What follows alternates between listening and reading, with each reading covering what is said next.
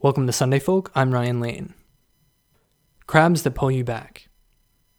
Various crabs are trapped in a fisherman's bucket. These can climb, they're capable of that, and one of them sees an escape route. He jumps at the opportunity, starts making use of each of his limbs, and does what crabs so naturally do he climbs. But what do his fellow crabs do? If you're familiar with the story, you know. They pull him back into the bucket. Why the crabs do this, I do not know.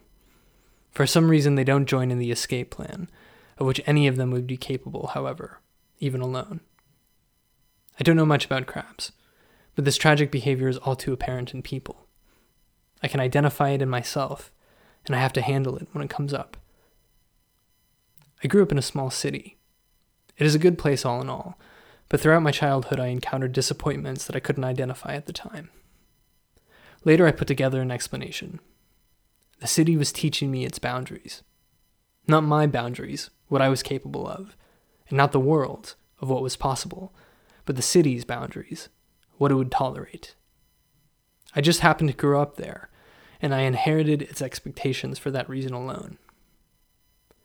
We look up to people who better embody our values than us, and we judge those who embody them less so but we can't stand to be in the same room as those who have reached such heights as we wouldn't see in 10 lifetimes.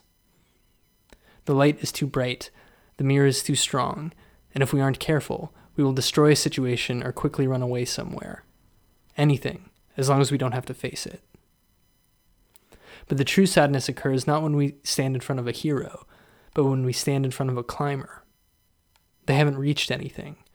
Perhaps they don't even properly see the way out, and for this reason, they are perfect for our cowardice. We barely even need to lift a finger or say something mean, and the climber falls back in among us. Back where we think they belong, and now no one will ever know what they could have become.